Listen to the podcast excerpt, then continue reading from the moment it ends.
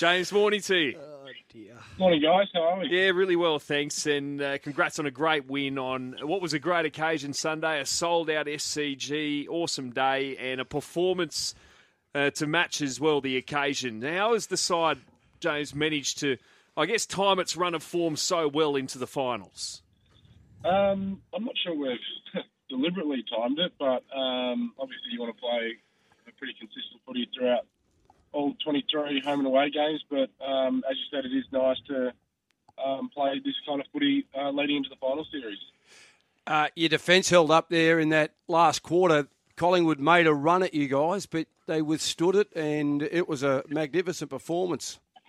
Uh, yeah, there were some pretty incredible um, efforts throughout the start of the last and until about halfway through to just sort of, sort of um, nullify um, whatever chance the Pies thought they had, um, like Dane Rampey's effort and Brodie Mayacek on the goal line was um, pretty inspirational, and to hear the crowd sort of erupt um, as loud as they had all day after that was um, yeah, it was pretty special. Had you seen that before at the S C G, uh, in particular with Rampey uh, stopping that goal and making that effort, because the ball moved forward, but yet the crowd down that end just stood and applauded? Yeah, it was incredible. No, I hadn't seen anything um, like that for an individual effort um, before. It was um, pretty incredible. It was definitely as loud as it's been all day. James, great team performance. We we always talk about Buddy, but geez, you you know, it just doesn't look like he's getting older or slower. He, his speed, his skill, and even his touch the other day was back to his best. Yeah, he uh, he hasn't lost any of his touch, that's for sure. He's um, he's still good for a couple of remarkable goals um, every game, and um, yeah, it's pretty special to have him in our forward line and to play alongside him. Um, he definitely makes you stand taller. We're speaking with James Rowbottom for the Swans. And James, uh, tell us, I guess, how emotional it was for, for the players dealing with Josh Kennedy's retirement announcement as well and the impact that's had on the group.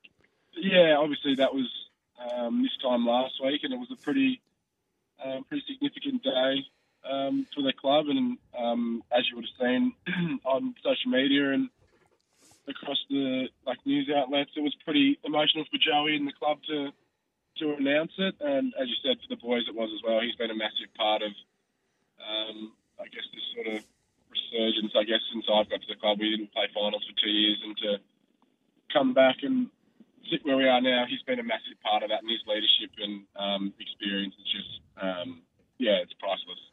James, can I ask internally what the expectation was of the Swans group this year? Was it just to to make top eight? Was it top four, or anything's impossible? Uh, anything's possible. Yeah, uh, yeah. I think it was more that anything's possible. We knew um, we probably uh, didn't go quite as deep as we wanted to last year. We thought we were um, playing better footy than a uh, first round exit last year. Um, so I think off the back of that, just to improve on that and fix any little tweaks that we could, and we thought that could take us a bit deeper into September, and um, hopefully a few of those little tweaks that we've made will take us uh, take us a bit further. St Kilda this week, mate. What needs to change? Again, I feel like, you know, your momentum's growing. Boys are ready for finals footy, but what do you need to do to get hold of this second second position?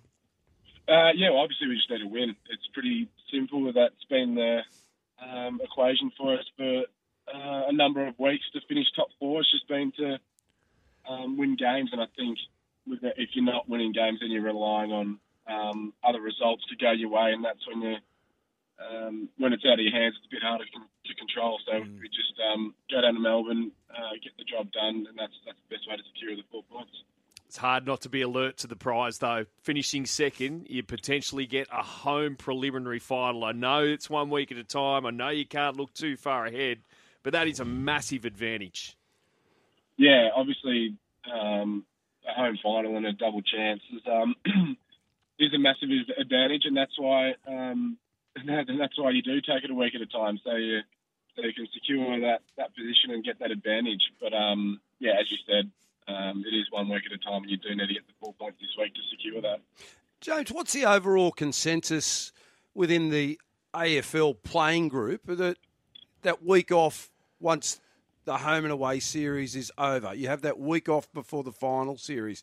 Do, do you see that as being an advantage to, to everyone? Because if you do finish or you do win that week one of the finals, then you have the following week off. So you, you only sort of play one game in three weeks, which could be a disadvantage.